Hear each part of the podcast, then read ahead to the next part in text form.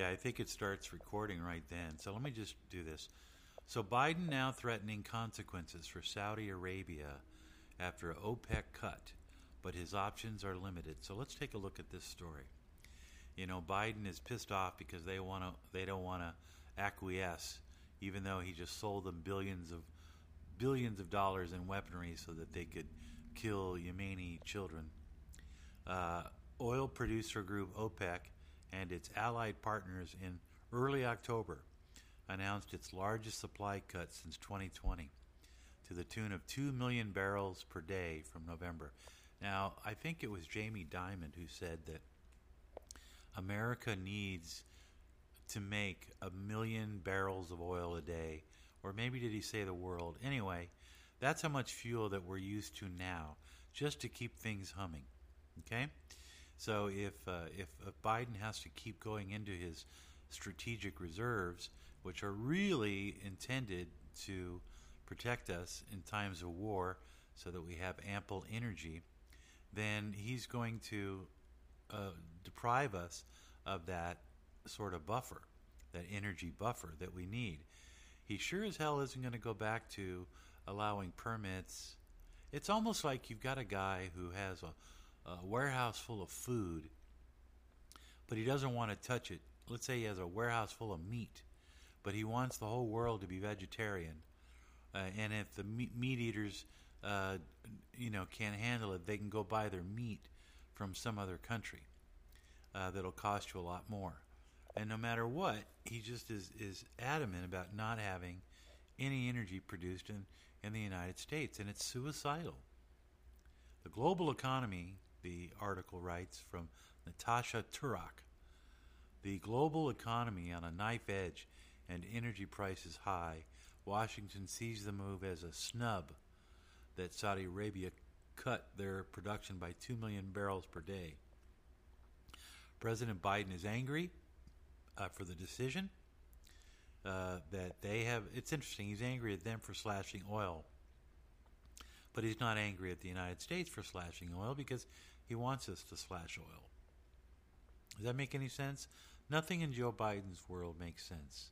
He was on TV today talking about how he, he kept talking in the present tense, how his Inflation Reduction Act, which is exactly the opposite it actually increases inflation because it makes everybody poorer. Uh, he says, "Oh well, you know, no one in America will ever have to pay more than thirty dollars for an insulin shot a month." And I'm thinking, is that your role? Is to make sure that Americans don't have to pay too much money for insulin to keep them alive? Well, let me ask you something. If if Americans were more prosperous, they wouldn't need you to negotiate, you know, prices with big pharma, which we all know is subsidies. Really, I mean, you're basically offering subsidies at taxpayer expense. And this is the way Joe Biden looks at the world, and he lies about it. He he is the he is the consummate car salesman, Joe Biden. He is the consummate car salesman. And no matter what you say to him, he'll always come back and he'll have a smile on his face and he'll have those perfect white teeth that are probably not even real. Uh, he probably spent a, f- a few hundred thousand dollars on those teeth, and he puts them to good use, doesn't he? His great teeth. Um, the oil producer group in early October announced the supply cut to the tune of two million per day which its members say is designated to spur a recovery in crude prices to counter a potential fall in demand. So, what the Saudis and OPEC are doing, they want a premium for their oil, and the only way to make sure they get a premium price is by slashing the supply, the law of supply and demand. The less of something there is, and the more demand there is for it, then the more expensive it is. It's the basic law. Everybody who's ever taken any kind of economic class uh, would know that. Well, I don't know if Biden took an economic class. I don't know if, what Biden did. He said he was a teacher. He said he was a professor, which has been disputed. But I wonder if he was ever a student of economics, um, because he sure acts like he knows a lot about them, even though all of his policies go against basic economic principles. Uh, and that's why we're having uh, a, not a bad economy, but a a broken uh, economy.